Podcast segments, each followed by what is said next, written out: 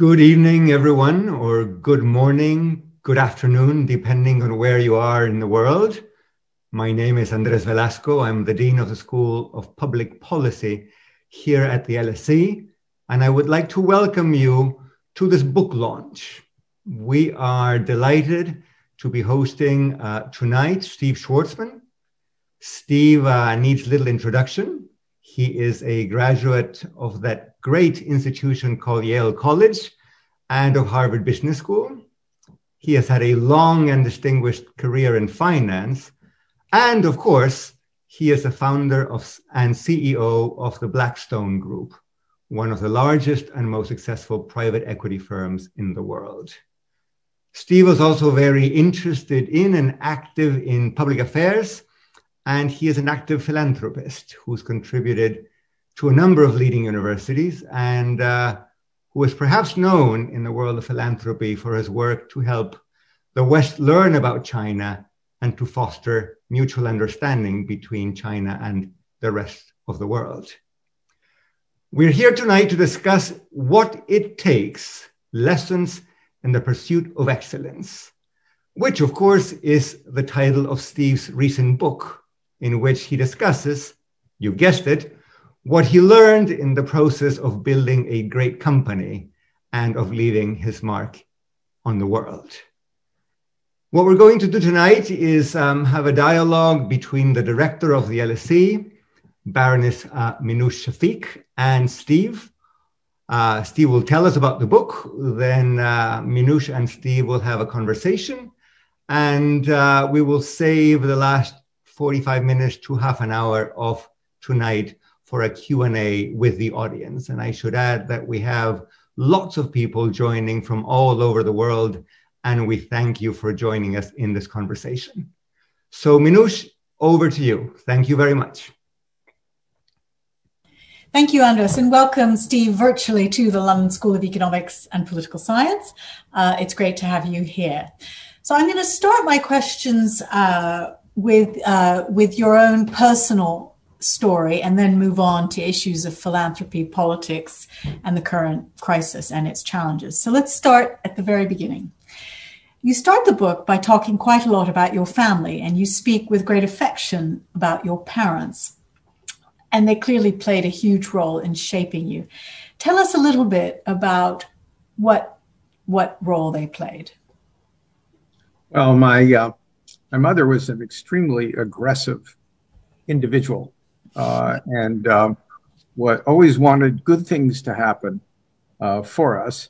Uh, and my dad was very smart. He was a track athlete in high school and college, and he ran a store with his father that looked a little like what we call in the states Bed Bath and Beyond. they basically had towels and sheets and curtains. Uh, and that's what he did for a living. He had a wonderful sense of humor and was a very kind person. I had two uh, twin brothers. Uh, I was not the twin. Uh, they were younger than, than I was. Uh, and uh, we would laugh at meals. and we always had a good time. but it was quite clear we were meant to be competitive and successful but I, have now deconstructed this and realized the way you do that is is you you never really tell your children that they've done a good job, and there's no achievement uh, which uh, actually uh, warrants uh, almost any recognition, which then takes this little rabbit and has them continuing to run uh, around a track or something. So um, it was it was a happy environment, uh, but there was no real, uh, as we say in the trade, uh, attaboys uh, for getting good grades or winning races or doing anything distinguished. It was just assumed somehow that you would do that. Interesting.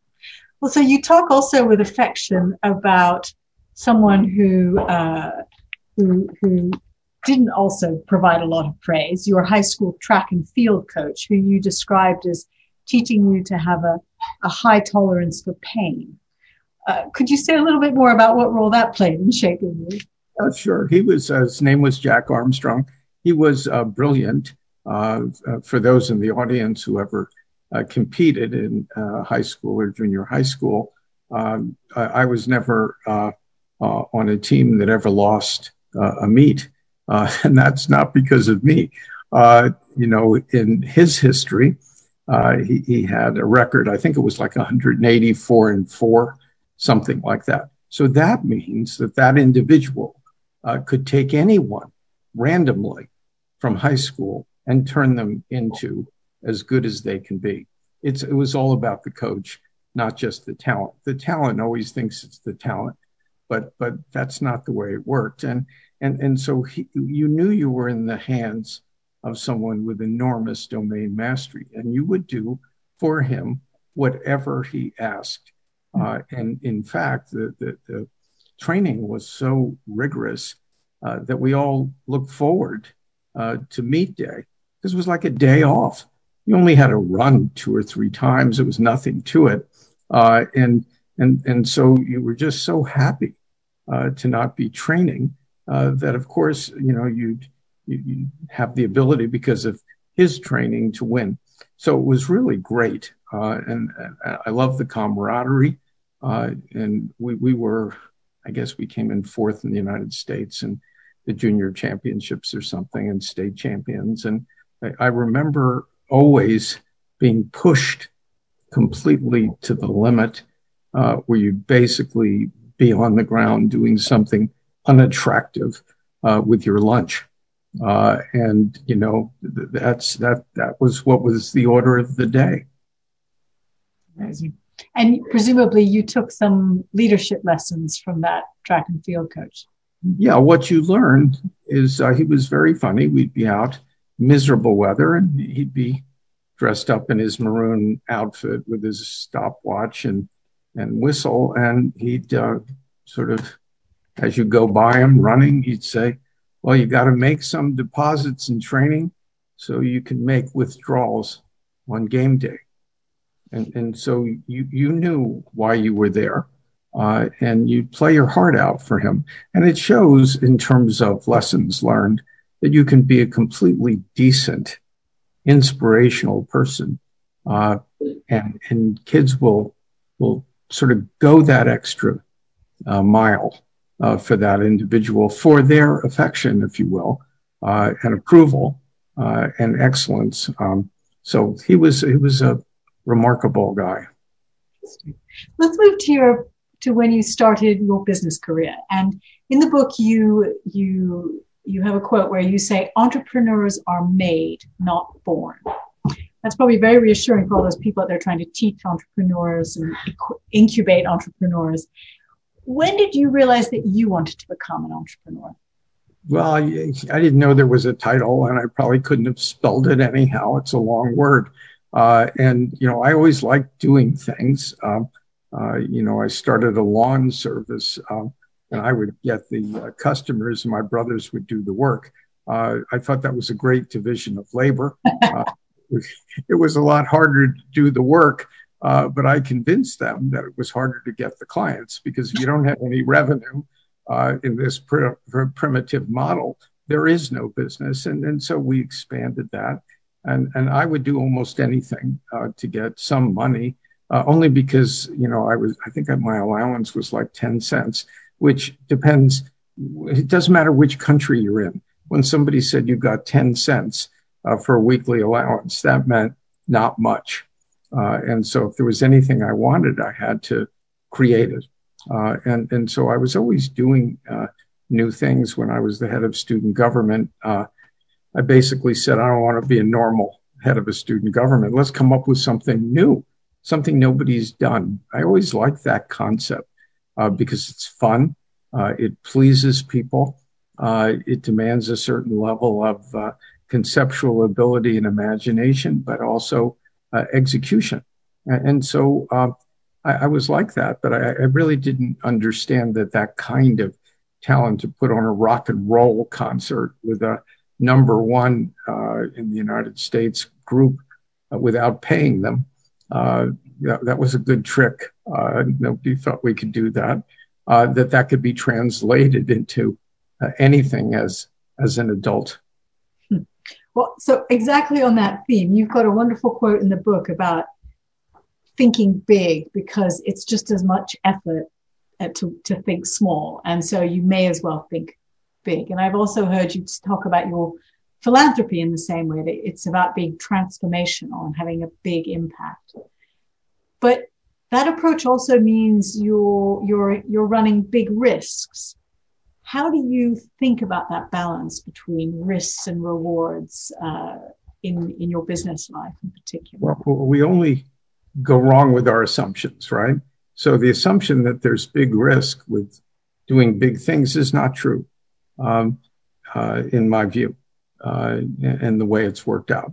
Uh, that that the key of doing something that's really uh, significant is is waiting till you come up with a situation where everything lines up, where, where you can see it, uh, and as soon as you you see it and evaluate where you are, if it's something that's compelling, it's got to be completely compelling. It's got to be very substantial, can be expanded to to to meet you know sort of a huge aspiration.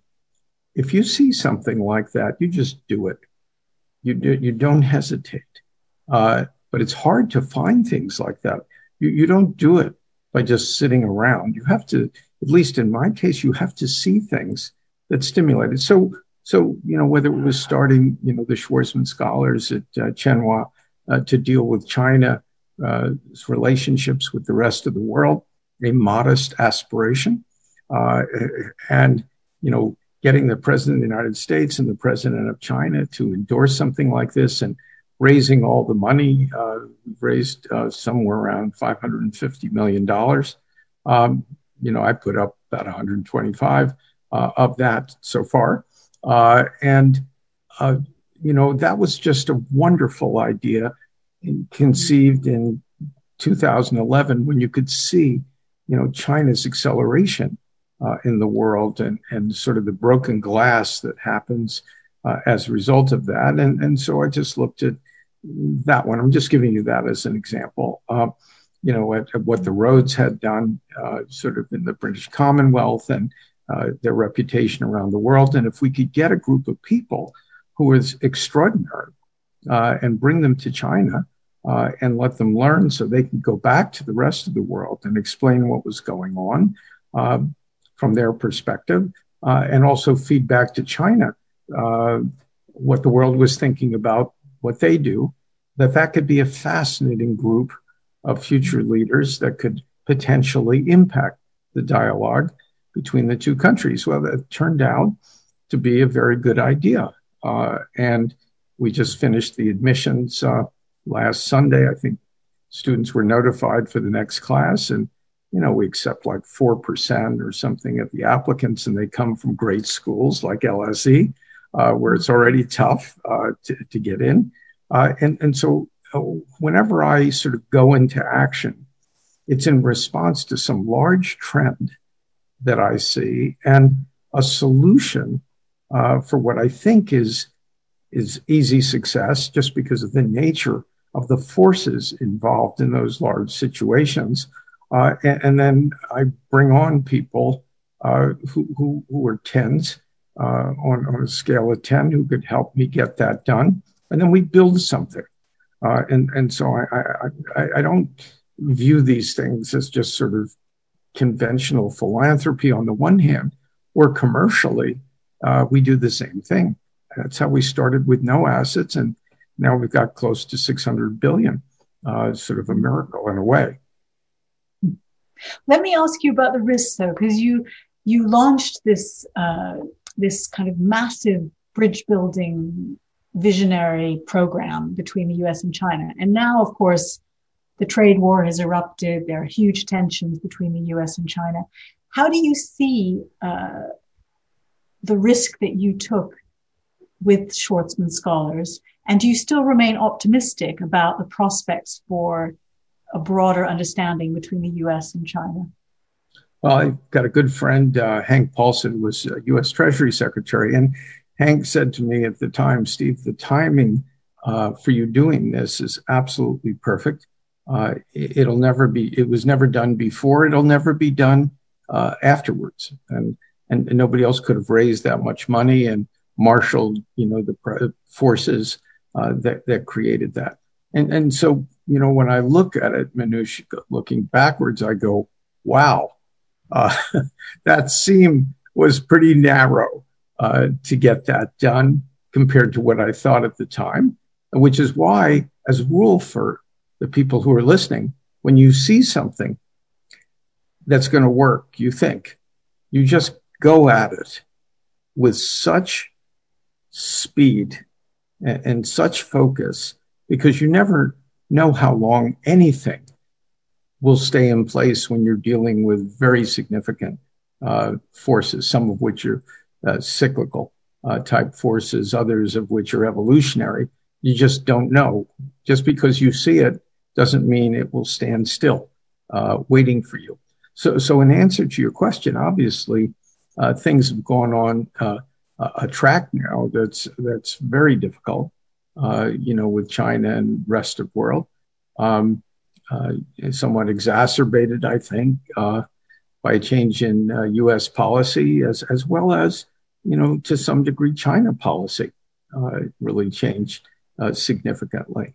Uh, and, and, and those two forces leave the world in, in a bit of confusion as to where things are, are going to be going. And you know, we have a new administration um, coming up in the United States, and so there'll be a different tone. Uh, there'll be a different uh, measured uh, approach. there may be a lot of similar policies, but not all of them. and you know, we, may be looking today at close to a low in terms of relationships with the U.S. and uh, China. Uh, and I think both countries uh, look at that and go, boy, this is, this is not so good, this relationship. And the idea of doubling down to make it worse uh, strikes me as a little bit illogical.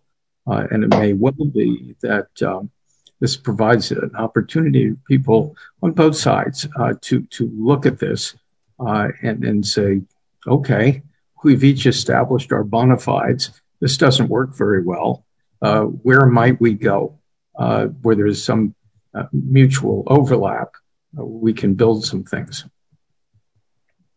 You um, you mentioned uh, hiring tens, and in the book you um, you talk about how in the beginning when you're first starting you can't really recruit the best people, but then once you get established, you can really hire the best people. I think a lot of our students would be very interested in hearing from you. What are the top three professional attributes of a 10? What do you look for in a 10? Well, there are more than three. Uh, one, you have to be. you can give me more. I'm sure they're happy for the get the advice. It's helpful to be quite smart. Uh, you have to be able to see uh, patterns or see things um, uh, of where you should be going and where you should avoid uh, uh, danger. Um, you know, you have to deal well with stress. you can you can have that affect how you handle things. You you have to have a certain personal chemistry, so so you can connect with other people either to sell them things uh, uh, or uh, recruit them. Uh, uh, tens hire nines and tens. Nines higher, mostly eights. Uh, eights higher, sevens and sometimes sixes. Uh, you don't want them because it's not optimal uh, for your mission. if you're the, the, at the beginning of building something, I also think um, in terms of tens, um, they have to be able to have some uh, uh, EQ, uh, just the idea of being super bright and, and an oddball.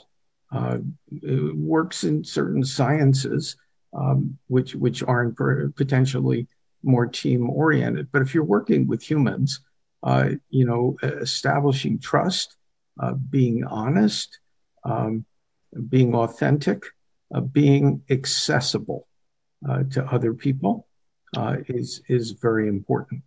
And and what happens when you have a 10, uh, you know it. Nobody has to explain to you what you've got. If you recruited Michael Jordan in the basketball business, um, you would know Michael Jordan, LeBron, uh, Kobe Bryant. Uh, that's just basketball. Uh, you know, uh, you know it when you have uh, people at uh, the university who gives great lectures. You know, who's oversubscribed. You know, who's doing breakthrough work. How much of a breakthrough? and sometimes you don't know that immediately. It's you, know, you see that over the course of time. Uh, who do you want to recruit uh, as your best junior faculty? You're not looking for eights or sevens. You're looking for tens. Uh, and, and so how do you gauge that? And, and it's pretty easy uh, uh, to identify. The final thing I'd mention on this uh, is that very bright, nasty pieces of work don't have a place in my life.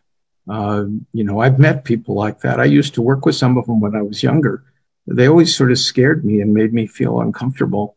Uh, and, now you realize you can find amazing people who actually are nice. And it creates a much better, more productive environment.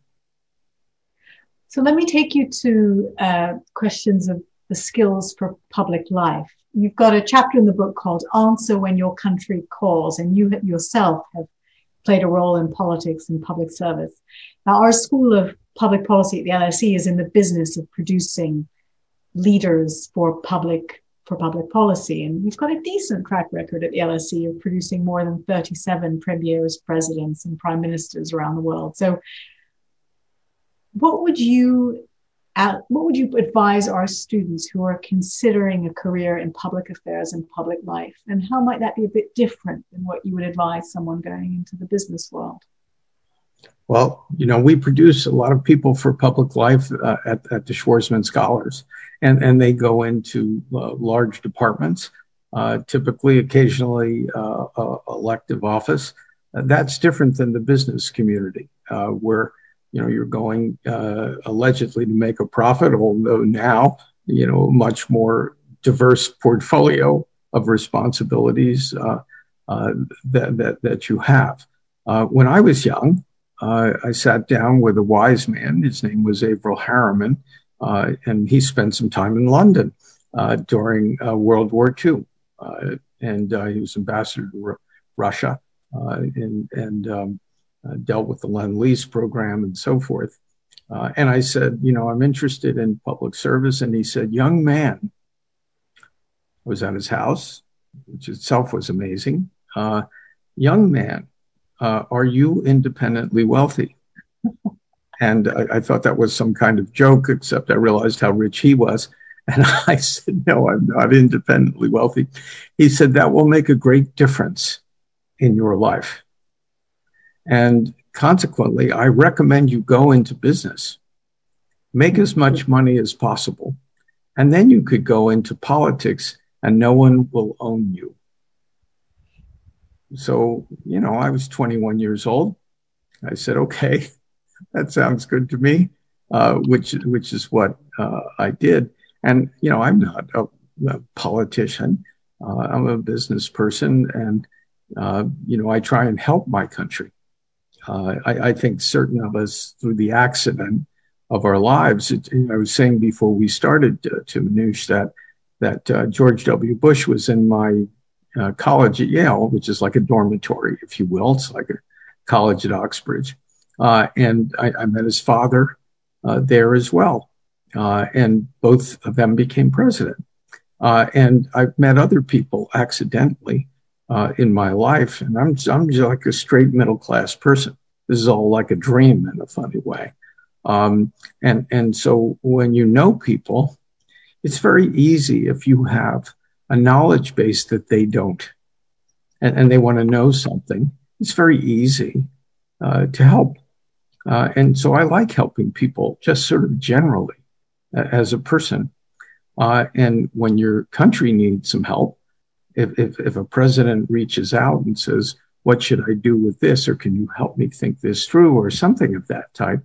geez, what a privilege uh, to be able to help uh, your country. That's how I look at it. And from being around some of these people, being an elected official requires different skills than a business person. Business people don't have this compelling need to be loved. Uh, you know, they're they're more well adjusted, and and they have enormous domain expertise in in something that they're doing, whereas uh, political people tend to be much broader uh, and, and, and not as knowledgeable typically uh, about certain areas. So when when they take their positions, they're being asked to do a lot of things uh, which they aren't completely comfortable with. And if you can help, uh, what a wonderful thing to do. So let me um, bring you back. You mentioned your time at, at Yale, and uh, I think you uh, you studied what we would call social sciences at the LSE. Um, and we, you know, pride ourselves on being the best social science institution and top ranked in Europe and the UK. And, uh, and we think social sciences uh, help us understand the world. You've invested a lot in artificial intelligence, and I think you have a strong belief that it will transform our societies. Uh, so, as a social scientist, tell us why you think AI and big data are going to change all of our lives. Well, I, I, I loved um, studying social science, and and uh, you know, I I was in a major that you could, only could have had in the late '60s called Culture and Behavior, uh, and you you had a seminar twice a week. Uh, I guess you call it in the UK a tutorial uh, with with your little group of eight uh, people in the major, uh, along with a, a, a, professor of sociology, anthropology, uh, biology, and um, psychology, I think, psych, so biology, and anthropology. It was a study of the human being. And I was always curious about human beings. Why do they do what they do? Why don't they do other things that are sometimes uh, logical. And I, I've used that. I never have had an economics course. Somehow I, I've managed to cope. I, I, never had an accounting course either. And, you know, so you, you can pick stuff up like that. Um, uh, and you look at systems as if they're alive and human uh, and figure out where they're going to go, what they're going to do. It's some form of uh, pattern recognition, if you will. Now, with AI, uh, AI is such a powerful uh, technology when deployed uh, in different areas. Um, it, will progress knowledge, progress research, uh, and enable humans to do some things they couldn't do. It should uh, make a big impact, for example, in the educational area and, and lead to more distributed education in different parts of the world that right now, you know, you have to go to great universities at some point. Uh, you, will be able to tune in to great universities, which you can to a degree now, uh, but it's just the start. And we're seeing it now on a Zoom. It's pretty amazing, right? I mean, I, am in New York, you're in London. Uh, I was just on with China, uh, you know, earlier uh, today and some other places. We're transforming the world. Now, now, AI itself can can benefit uh, a lot of different areas in in pharma, for example, and medical discoveries. Um, the power of, of, of AI is, is going to be uh, quite uh, profound. On the other hand, one reason that I'm interested in this field uh, is is that there are potential bad things that can happen to humans, uh, like unemployment uh, or discrimination or other things that can really hurt people's lives. And, and so, how you deal with a new technology that's profound uh, is, is worthy of a lot of thought. One thing I would share with you, which I found stunning when I, I gave some big program uh, to MIT and um, their School of Computing. Uh, and uh, they they had an event to sort of kick it off for the university, And they had the great people of science, one after another, come up on the stage for like 15 to 20 minutes. And each one of them said, We're sorry we invented the internet. What a disaster. If we had only known, we wouldn't have done it. And I'm not a technical, technical person. I'm just sitting there thinking, what? When the first person said that, I thought that I hadn't heard it right, or he was like an odd person. But one after another. And what they said is we thought when we invented the internet and pioneered it, that it was going to be great in terms of moving information around the world, connecting the world. Actually, we've unleashed a monster that's threatening uh, liberal democracies, uh, creating tyrannies, uh, leading to um, um, lack of freedom of speech by bullying uh, people and all kinds of things. And if we could go back, because we don't know how to correct it now, and we've launched the world on a course that we that none of us could have even anticipated. That with AI, we're not going to do that because, in effect, we've learned, uh, and we have to be careful about what we do. Uh, and there has to be a balance between what we can do scientifically and what we should do uh, for the benefit of humans. Interesting. Interesting. So let me bring you to the current state of the world.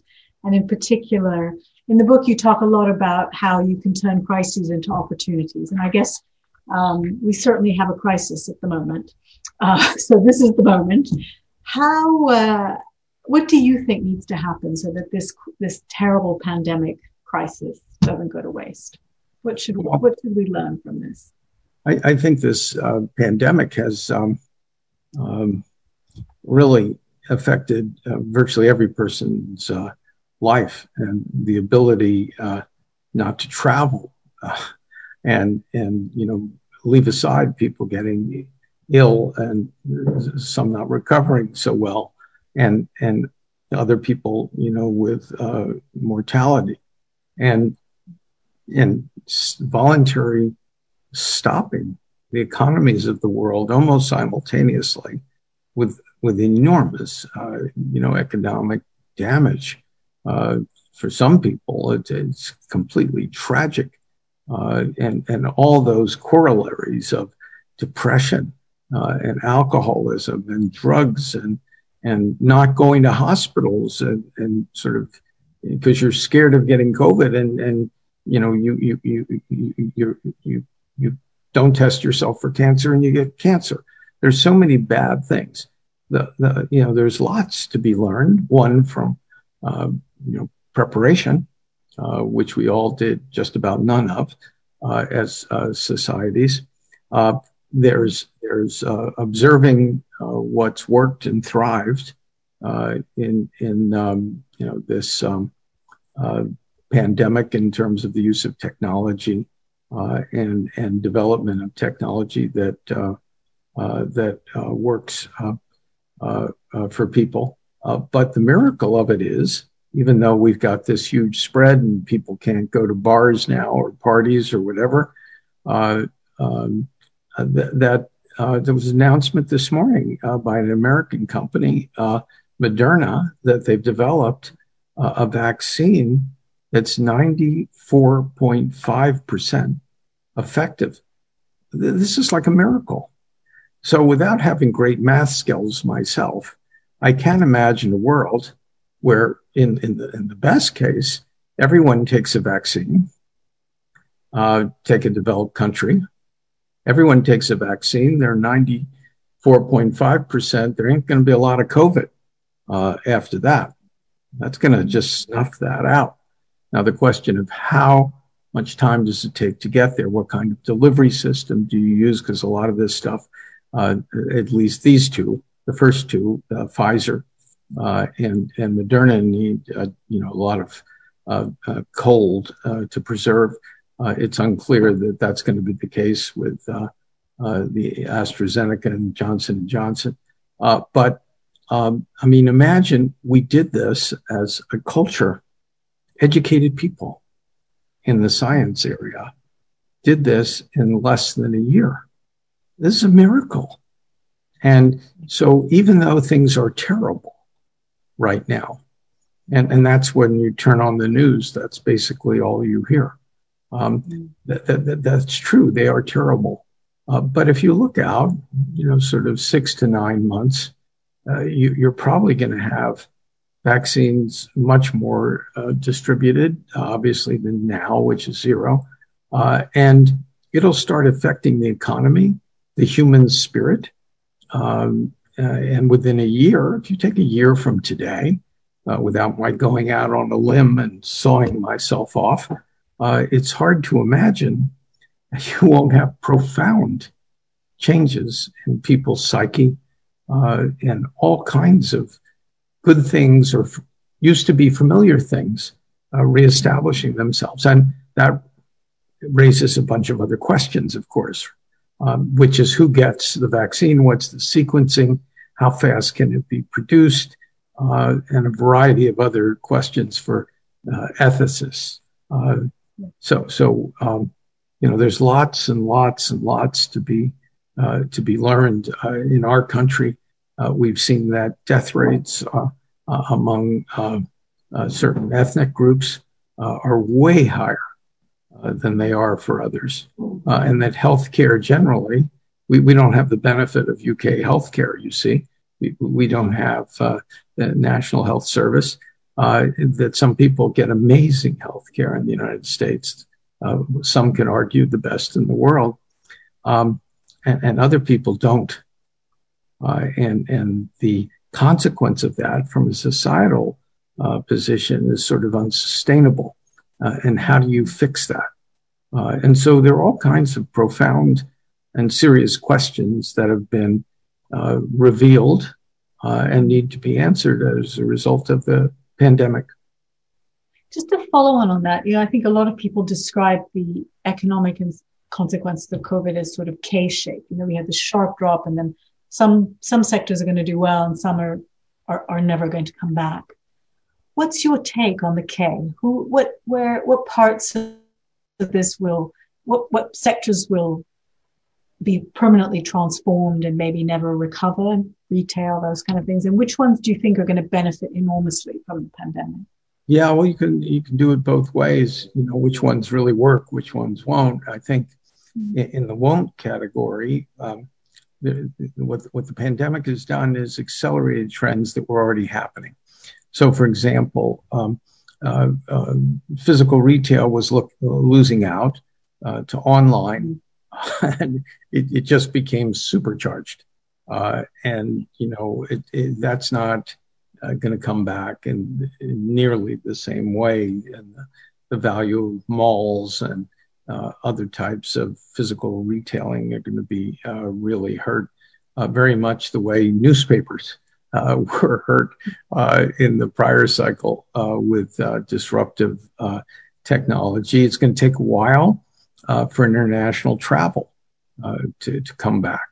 Um, that'll probably be the slowest to recover. there's the whole issue of work and where work is done. How many people are going to work remotely? are, are they going to be coming to their offices never, once a week, three times a week, five times a week.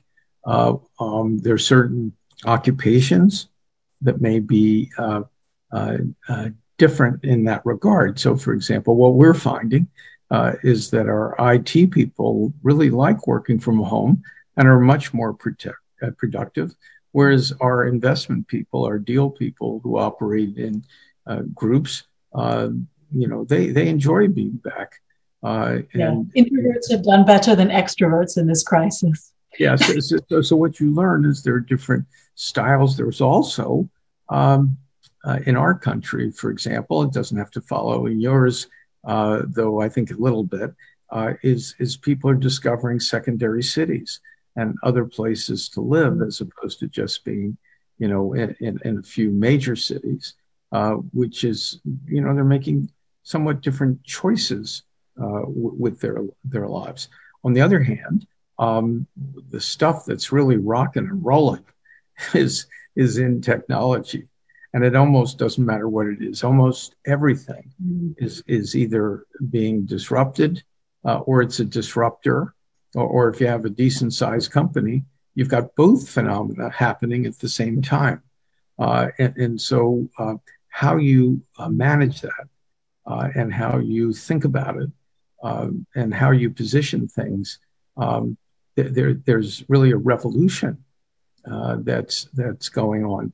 On the other hand, um, because people are fleeing urban environments, uh, at least temporarily, housing is booming, and anything that touches a house, everybody besides Netflix, uh, everybody wants something good, something improved in their home because they're there uh, all, all, the time, uh, and and so that's uh, developed. Uh, uh, cars, surprisingly, because nobody wants to fly anywhere, and in our country, it's a pretty big place. if you're not going to fly, how are you going? And also, just being in your home sort of drives you half nuts. So so you just have to get out. Uh, and, and so cars, surprisingly, uh, you know, are, are doing extremely well.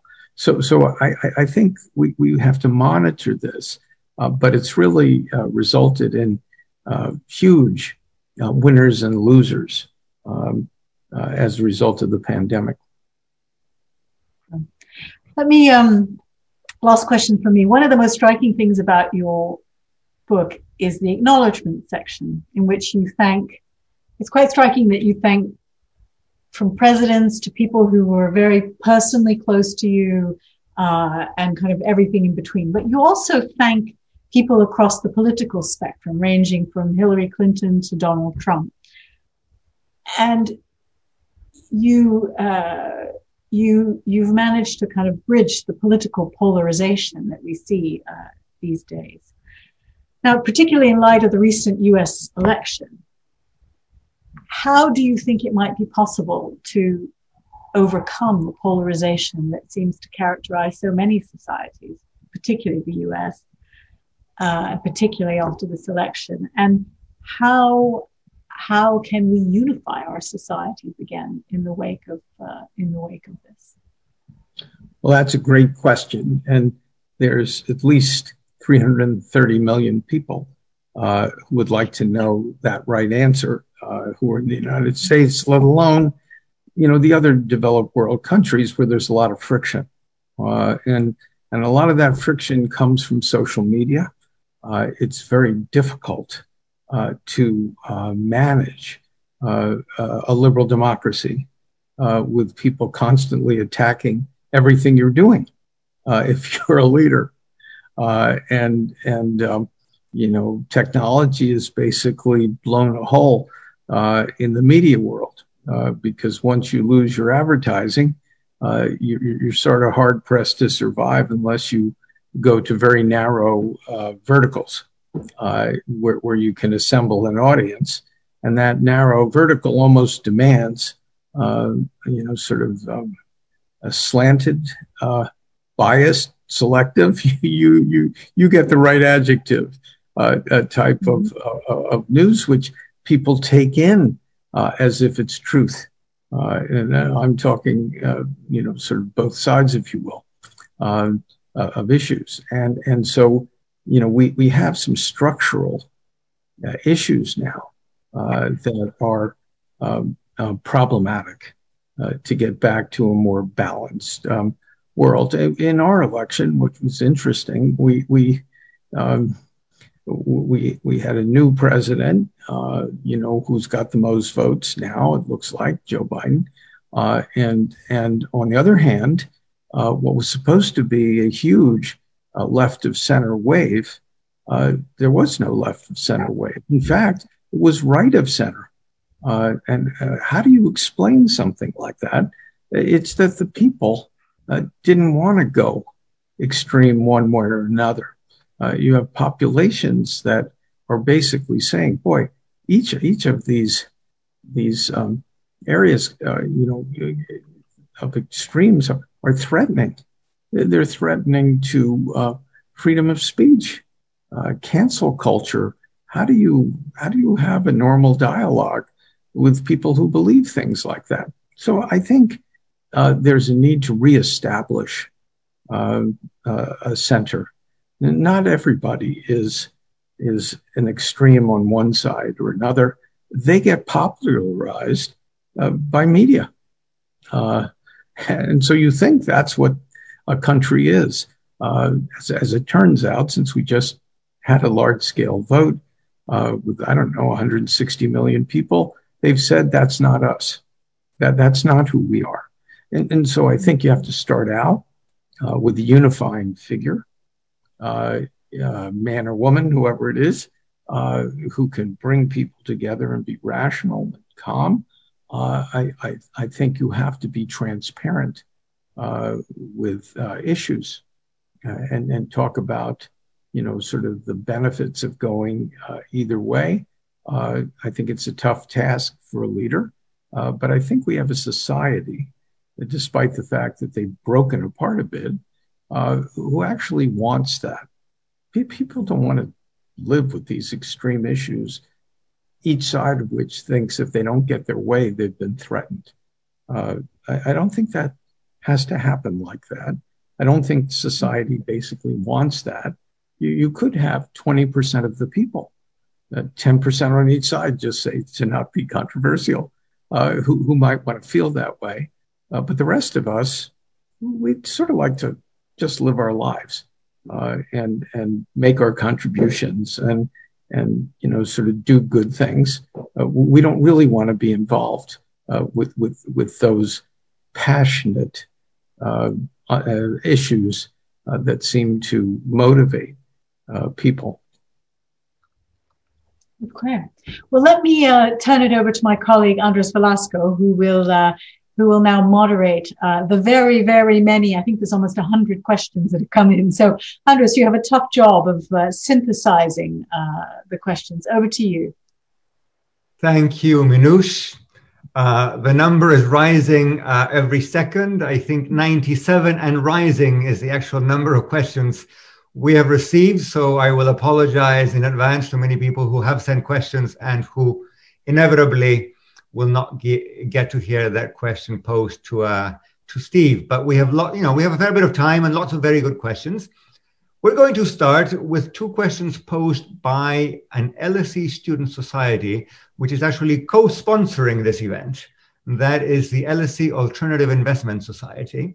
And they've sent in um, a couple of questions. And because they're co-sponsors, we have agreed that we will start with those. Um, the first one, Steve, is this. Um, you've said that you don't think you would get hired by Blackstone today but you're clearly a 10, uh, having built up Blackstone. Um, do you think the, the firm's process for recruitment is going wrong? Or do you think that the kinds of 10s that firms are looking for have changed across time? Well, I give that a lot of thought. Uh, and um, uh, at our management committee about a year ago, uh, I was thinking about this issue. So I asked everyone around the table how many of them were summas Can they put their hand up? And there were no hands. Uh, then I asked how many were Magnas, and there was one hand. And then I asked everybody else uh, who's a, who's a cum laude. There were no hands. So I said, so the rest of us are just like astonishing losers, but but we're running the place really well. And what's wrong here? I mean, do we need losers like us? uh, we're hiring all these summas uh, and and people who we could never equal uh, in terms of uh, intellect, and and and so uh, it, it is a very good question. Um, in in a way, it's horses for courses. Um, what um, what do you want somebody to be doing?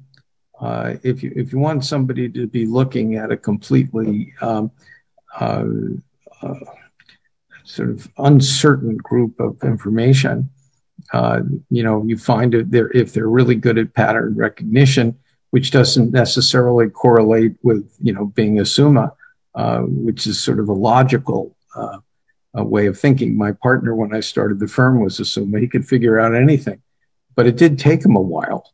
I, I could usually figure it out almost instantaneously. That's why we were terrific. He was a check uh, on what I thought, and we were, you know, very good team as a result. So you need a mix of people, uh, and and you need people who can do different types of things. Uh, we, we were just so excited uh, that we could hire all these amazing people that we've hired them, and they're really great. Uh, but uh, sometimes, you know, for different types of things, um, you know, the, the, the, they won't look for the what's not working uh, so much as, somebody who um, isn't as, as highly logical um, that just observes something and says, that's that, that, that's a precursor of something that's not going to work. And it's not an exclusive pattern of thinking, uh, but but it does uh, show you there's a lot of room at the inn, if you will, for different styles of thought. Actually, there, there's a student who says that he or she, I'm not sure, there's no name, applied for a summer internship at Blackstone. I was turned down and so the question is, what advice would you give me to give to turn my career around and have more chances next time? Well, you, you should tell that student they're in the vast majority. So, so we we we had um, um, 88 uh, positions uh, and uh, entry level positions. We had 21,000 people apply. So my math skills aren't so good, but that's a bunch below one percent uh, you know, as an admission. It's really hard. Uh, and, and, and so, um, what, what, what I would say is, is, you know, to, to be hired in any really good organization, you, you have to have good, good grades.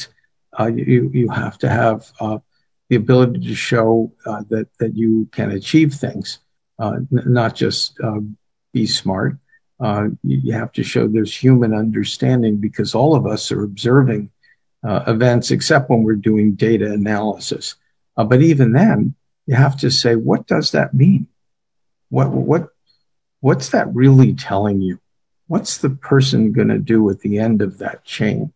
Uh, and so I can't give you as neat an answer as to how to get through that thicket of all those people. So I'll stop talking on this one. Right. But on, on that note, uh, and this is the other question from the uh, Alternative Investment Society, you mentioned pattern recognition a couple of times. And, and in the book, you mentioned that old TV show, Name That Tune, in which, you know, the, uh, the competitors just hear one or two notes and they have to recognize the song. So there are really two questions in one. First of all, looking at the world, what patterns do you recognize today that people should be aware of? And secondly, for students, what advice would you provide so that they can improve their skills at pattern recognition? Well, what I'd say is you should be aware that, that there's almost nothing that's stable. Uh, almost everything is going through a period of dislocation uh, and and movement, uh, and sometimes good for you, sometimes bad for you. Uh, and, and so you, you should figure out um, where the world is moving and try to place yourself uh, in, in, an area that will benefit, uh, you know, from, from your skills. In the olden days, uh, when I was young, they actually had industries and companies that were there uh, for 100 years. Um, I, I think there's some statistic of what the you know, the sort of the age of the company is now, and the Standard and Poor's 500, and it's shrunk down uh, enormously. And so we're living in the age of accelerated change based around technology, uh, and and so you you need to prepare yourself by recognize recognizing that, and that will give you opportunities for things.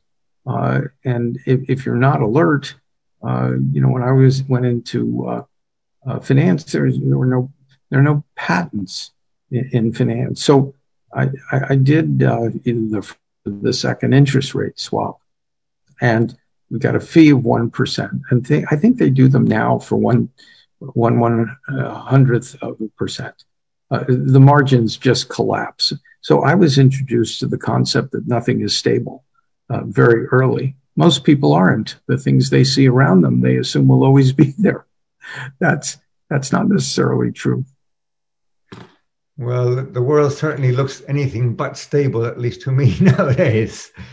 Uh, we have lots of questions about sort of lessons from your experience, Stephen. Let me let me bring two of them together.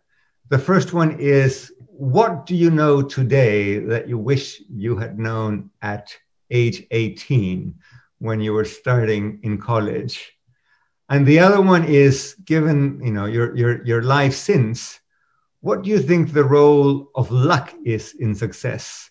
And is your answer today to that question the same as it would have been 40 years ago? Geez, what I didn't know when I was 18, as they say, could have filled a book and you just got it. Uh, and, and, you know, I learned that people aren't always nice. Hmm. Uh, I used to think people were nice. And, you know, sometimes when you're competing, um, it can be a big pie, but they think it's a small pie. And sometimes they'll do something to defeat you, which is not, uh, you know, does, it doesn't meet a moral or ethical construct. Uh, and and um, that's one of the things I learned. Another thing I learned uh, is, is that when you do innovative things, most people have no interest in that. In other words, you can come up with a new concept to do something that's absolutely going to work and and and you can share that with someone and they go oh that's interesting and then they just go back to what they're doing as what you've invented or uh, identified is, is going to basically make their lives very difficult people who are having success don't want to change what they do Mm. It's it's a shocking thing. I always love, you know, sort of discordant information and you know, sort of what's happening underneath the hood in a way. Um, most people they'll just keep doing something that works until it doesn't work. The, the key in life is not to wait until it doesn't work. Uh, you're supposed to see the next new thing. But people's lack of curiosity and fear of abandoning the paradigms that have gotten them to wherever they are is is reasonably uh, stunning. Uh, and it's not even in their self-interest, but they they do it anyhow. Um, so so th- th- those are some some some things. Um, I've also learned that that that the world um, will, will, will really make way uh, for for new things if you have a powerful idea. And um, uh, but it's the power of the idea. Uh, it's got to be powerful. It's got to be something that can drag along a crowd because it's so wonderful uh, that that um, you can assemble enormous um, uh, resources uh, in our society today and and that's something I I couldn't have uh, uh, uh, imagined. Uh, and the the value of luck, huh, mm-hmm. that's that's an interesting question. Um, so, sometimes you're lucky when you meet someone, right? But you meet them because you're in a certain place. How did you get to that place? It's because you weren't in some other place right? You chose to be somewhere. Uh, you you chose to be in the traffic, if you will, where you would meet someone, and so so so yes, the actual meeting of the person or learning something it, it, it involves luck, uh, but that luck is a culmination of a whole variety of other decisions uh, that, that that you make. Um, if if you're only doing something where one piece of luck works for you for the rest of your life, you are one lucky person. The rest of us, not so lucky. We have to keep reinventing things, doing new things. So, so luck in that sense may help you get started, but it is not a sustaining principle And in a rapidly changing world, if you think you're going to depend on luck uh, to prosper or win the game or do well or whatever um, you define uh, a positive, um, nobody's lucky that often.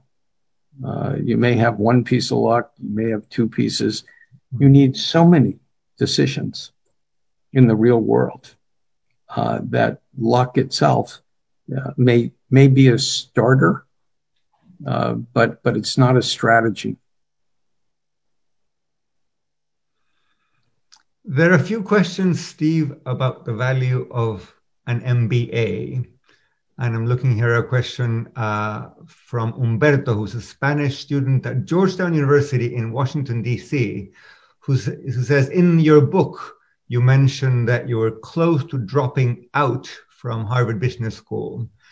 Do you think in today's society and in today's business world, have MBAs lost their value? Would you advise someone to get an MBA? Well, I don't think they've lost their value. I, I think uh, technology and, and, and the, the rapid access to data and information in today's world, you could argue might make it a little less necessary. Uh, what I found probably 15 years ago, so I'd have to update it, uh, is is that you could do the computational elements uh, of entry level jobs uh, quite well, um, and, and and you know continue to learn.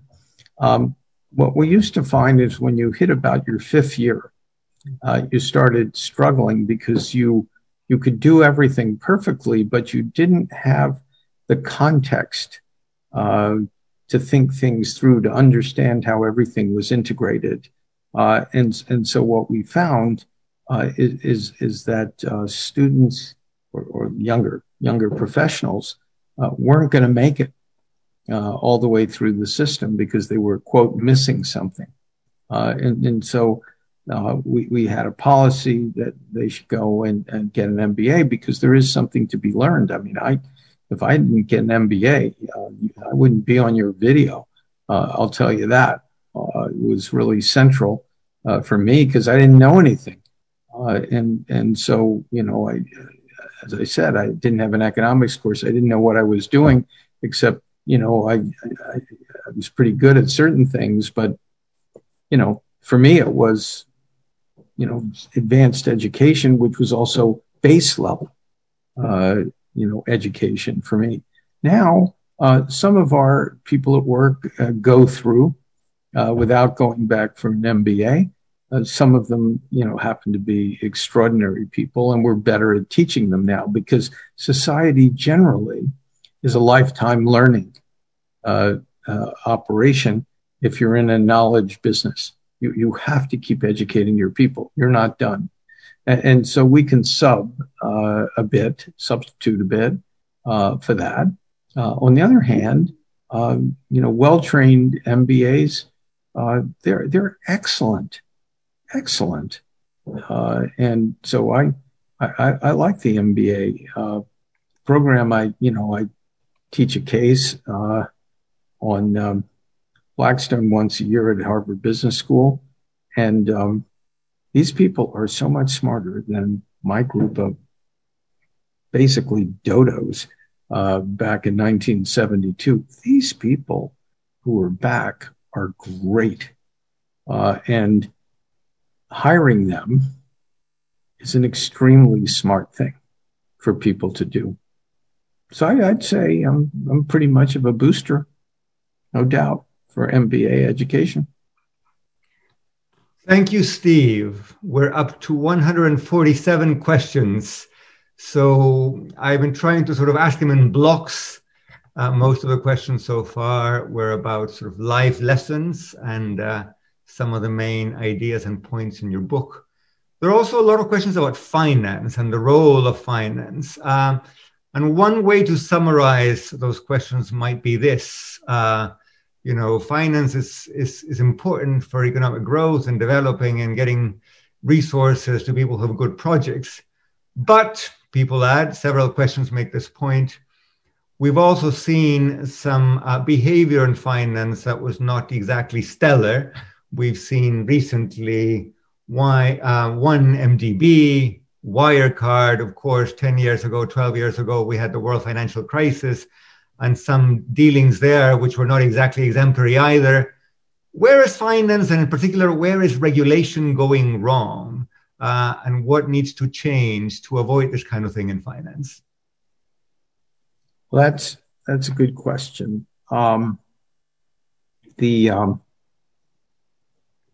there's so many different answers to that. Um, you know, when when you when you give people access to credit um, in large amounts, many of them will do things that are wise. Just given the array of humans, uh, you know, some will do things that, are really uh, on, the line, um, and uh, so, there is a um, you know there's there's a role you know for regulation. And um, on the other hand, the system itself basically works pretty well. and even today, given the pressures on um, um, financial institutions, given uh, the problems with the pandemic, uh, they're holding up amazingly well uh, because uh, regulation uh, has worked. One one thing uh, that I've looked back over my life, I, have known almost every uh, decent sized criminal in the financial community, and I I've met these people, and I usually knew do nothing with them. It must be like a sixth sense uh, the, the, only one I really didn't know was uh, Madoff because he didn't want to be known. He kept away from people like me. He was smart because we'd sniff you out. Uh, and uh, so, so what have I learned with all these weird humans? They're mostly impatient. They want to get someplace before the system allows them to get there. They're, they're, they're people who cut corners um, um, and and you usually can sense that uh, with with people. Some are highly convincing uh, people. It's it's just an assemblage of a large group of people. If you get you know sort of hundreds of thousands of people and assemble them, you'll get a few rotten apples, if you will. Um, but, but the system itself has worked pretty well. Occasionally gets interfered with by the political system, uh, which drives financial institutions to do unnatural acts. Uh, so, so, you know, part of the antecedents of the global financial crisis in 2008 was, was government mandates on um, uh, lending uh, to, to people who couldn't afford to pay back mortgages and and so so what happened that was a government mandate uh, and and so by the time somebody invented securitization uh, so that whoever was making the loan thought they were transferring the risk to someone else the number of loans to that group that couldn't pay back was up six times over historic averages and and and so you ended up with a crisis of people who couldn't pay loans back and you know, there wasn't full disclosure uh, to them. Uh, you know, thought some of them thought they were getting free houses. I don't know where they came up with that. But had the government not done that, that crisis wouldn't have happened.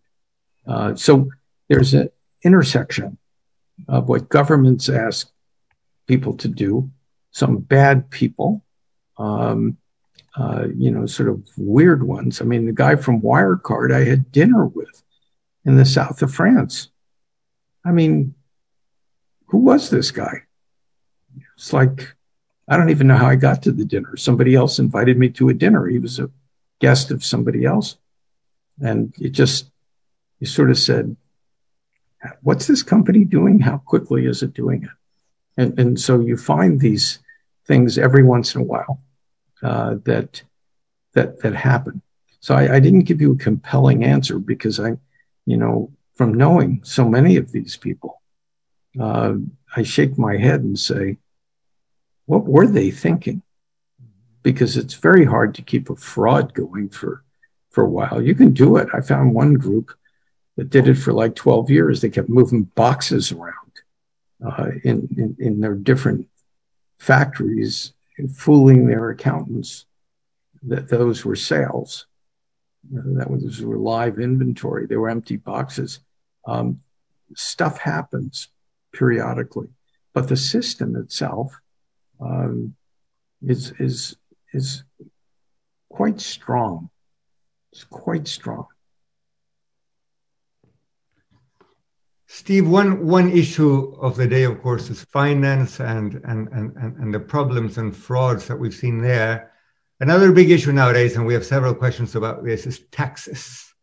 Uh, in, in in the wake of COVID, many countries have run up their public debts, which is a reasonable thing to do in the middle of a crisis. But at some point, those debts have to be paid and that uh, probably sooner or later in many countries will mean higher taxes. Uh, one of uh, the questions asked says that you, you know, you are on the record as being against a wealth tax in the U.S. So if it is not a wealth tax, what other taxes um, uh, need to be raised so that countries like the U.S. can spend more on infrastructure, climate change, education, etc. And if it's not taxes, how else do we pay for these very necessary investments? Well, th- this, is the question to which there is no uh, satisfactory or harmonic answer. Um, and and uh, there are many different ways uh, to tax. You can tax based on transactions. Uh, you add transaction fees to uh, things. You increase uh, tax rates on certain activities. Uh, you uh, uh, tax uh, individuals uh, in the United States uh, based on what the new administration is talking about, I think we'd be the most progressive in the world.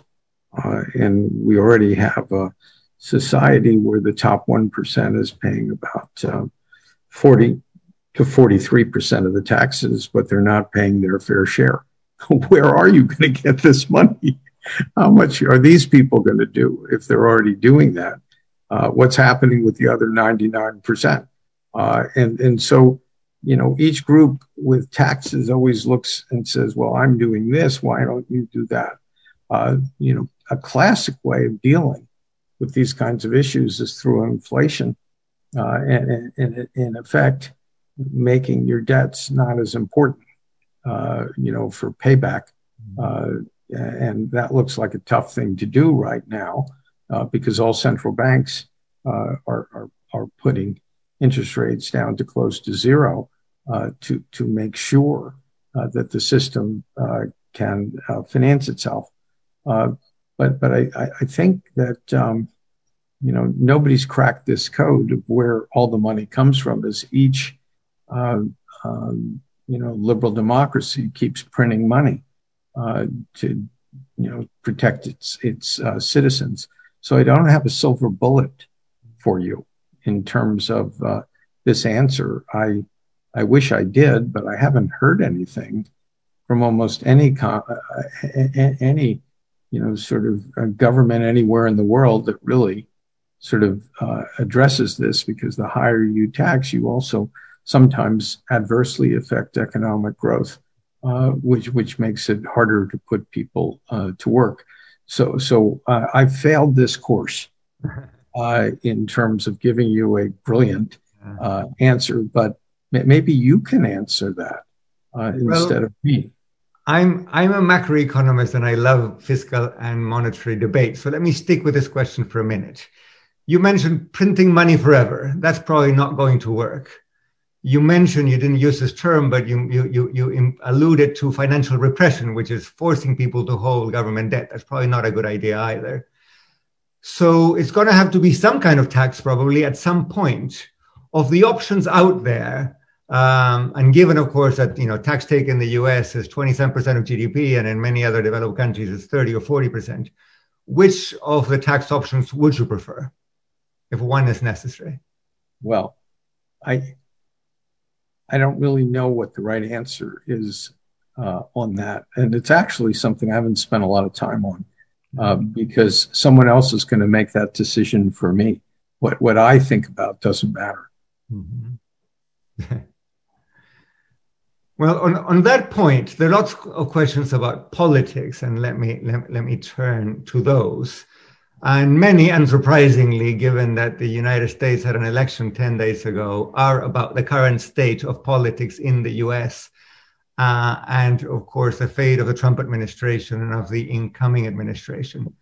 There are you know, lots and lots of these questions, but let me, let me summarize them in the following way. You know, we have been talking about, uh, about what you describe in the books as the values of Blackstone, which are, you know, values of inclusion, and values uh, of uh, doing the right thing.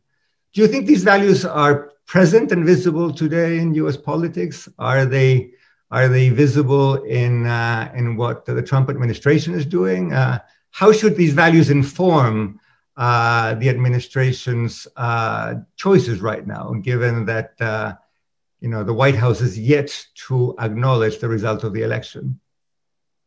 Well, I, I think we're at the ending part of uh, an election, uh, and you know the votes are, you know, pretty much all in and uh, counted at least once.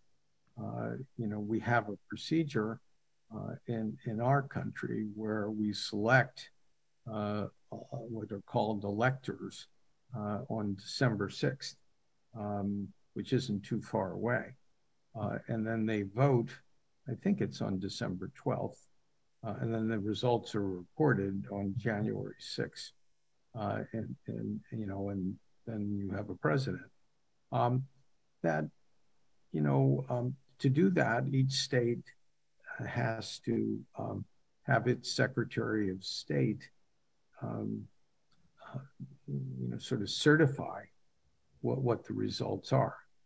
And that's going to start happening uh, pretty quickly and I, I think you'll get uh, you know that that result, and and in all likelihood, it will reflect uh, pretty much where we are uh, today, uh, and then we'll move forward, uh, and uh, we'll have a transition, um, much like we we normally do.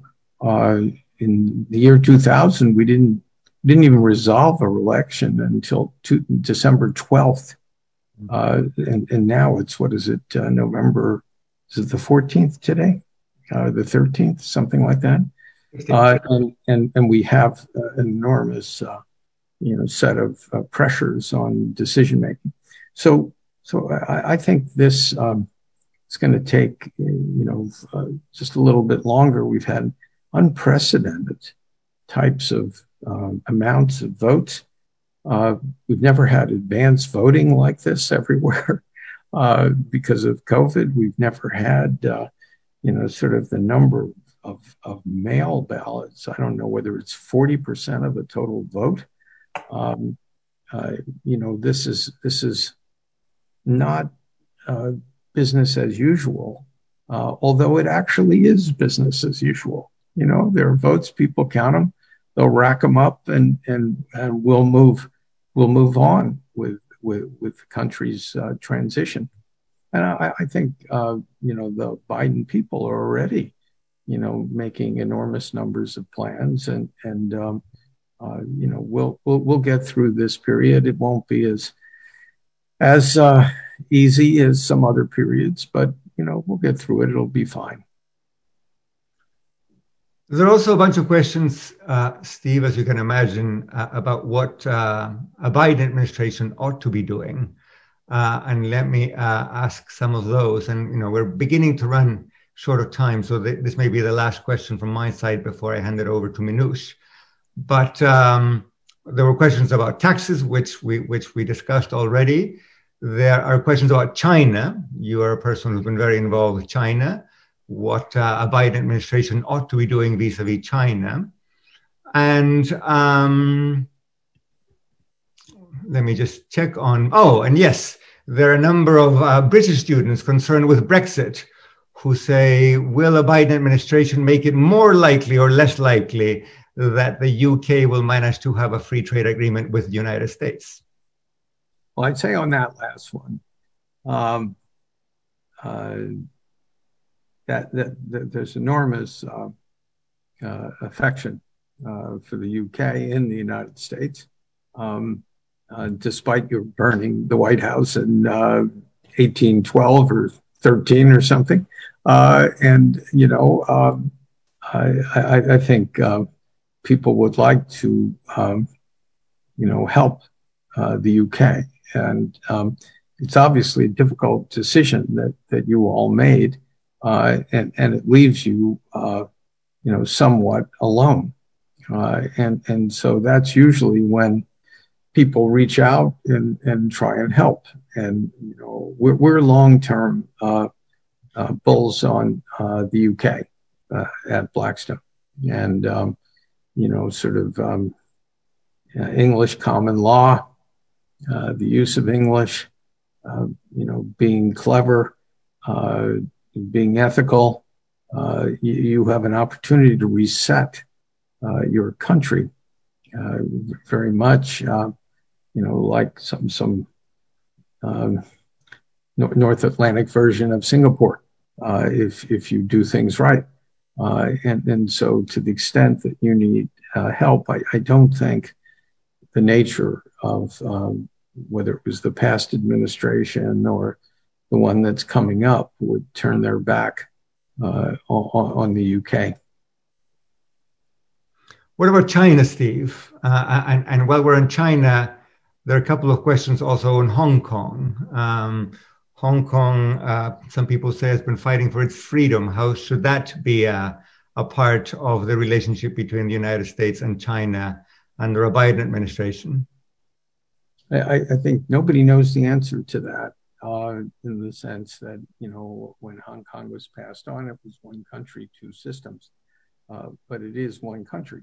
And so, so, so, so the idea of how you deal with, with that, uh, other, other than uh, protesting, uh, how, how do you really uh, enforce full levels of democracy as, as you would have it in the UK? I, I think is, is is um, you know um, difficult to, to, have on an identical basis. They're going to end up with a different uh, type of system. Uh, and, and, of course, there was some reaction finally from China, uh, you know, just to stabilize, um, you know, security and other types of things. And uh, how, how, you thread your way through that, um, you know, uh, is is um, it, sound, sound, it feels to me uh, to be um, uh, quite, quite difficult, um, uh, other than the fact that Hong Kong will function. Um, they're very practical, as you know, uh, and, and, they'll find a way to make Hong Kong work. Um, uh, but, but in terms of full democratic rights of the type that you would have in the UK or the US, that was probably never fully on the table and you know wouldn't be today. Uh, some version of it would, but not our version. Uh, the other question was about China. Yes. Well, you know, about generally, given your your your commitment to um, an interest in China, and given the recent tension between uh, the U.S. and China over trade and many other things, how do you see that uh, China US uh, relationship developing under a new administration?